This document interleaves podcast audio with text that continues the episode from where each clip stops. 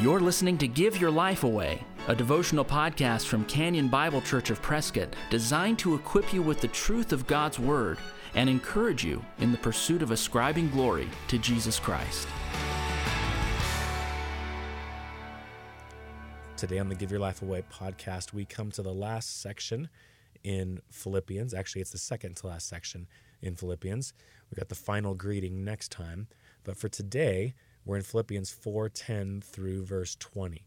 Paul writes this: I rejoiced in the Lord greatly that now at length you have revived your concern for me. You were indeed concerned for me, but you had no opportunity. Not that I am speaking of being in need, for I have learned in whatever situation I am to be content. I know how to be brought low, and I know how to abound. In any and every circumstance, I have learned the secret of facing plenty and hunger abundance, and need. I can do all things through him who strengthens me. Yet it was kind of you to share my trouble. And you Philippians yourselves know that in the beginning of the gospel, when I left Macedonia, no church entered into partnership with me in giving and receiving, except you only. Even in Thessalonica, you sent me help for my needs once and again. Not that I seek the gift, but I seek the fruit that increases to your credit. I have received full payment and more. I am well supplied, having received from Epaphroditus the gifts you sent a fragrant offering, a sacrifice acceptable and pleasing to God. And my God will supply every need of yours according to his riches and glory in Christ Jesus. To our God and Father be glory forever and ever. Amen. Paul tells his readers in verses 11 through 13 of this chapter that he can be content in all situations. Specifically, he's speaking of his financial situation at the moment. Paul doesn't say, Guys, pray for me. I don't have much money, but when that check comes in from that big donor, then things will get much easier. Paul lives in the moment. Paul lives content in the moment with the resources that God gives him in the moment. I would encourage you to live each day using what God has given you. Don't allow your heart to complete the following statement Life will only be easier when fill in the blank. No. We are to live today with what God has given us today.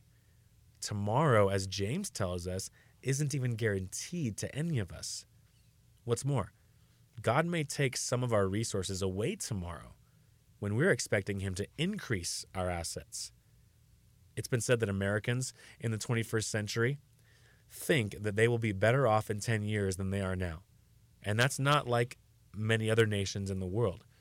Many nations in the world don't feel like they're going to prosper in the future. They don't have that American dream behind them. Americans today think that they will always be better off than they are today. But there's no promise of that. So the Lord may actually take things away from us tomorrow or in 10 years. Can we be content with where we are in the moment. To be like Paul, content with what he has. Clearly, the goal of this passage is not just to admire a Christian in a time past. We don't just simply read this account of Paul's mindset when it comes to money and dismiss it like some sweet Christian biography that really doesn't have an effect on us. No, Paul expects the followers of Christ that he's writing to to view their lives the same way.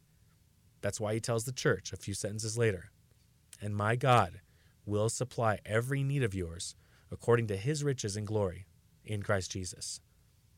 He's been commending them for their support of him and tells them that God's going to supply every need of theirs in Christ Jesus. Paul can be content with what he has today, and he tells the church that his God will supply every need. Not every want, but every need of theirs. In order to have contented hearts, Let's take that promise to the bank. If you've been encouraged by the Give Your Life Away podcast, please share it with a friend. And if you'd like to get in touch with us, you'll find us online at canyonprescott.org. Thanks for listening. Join us next time for Give Your Life Away. We are alive.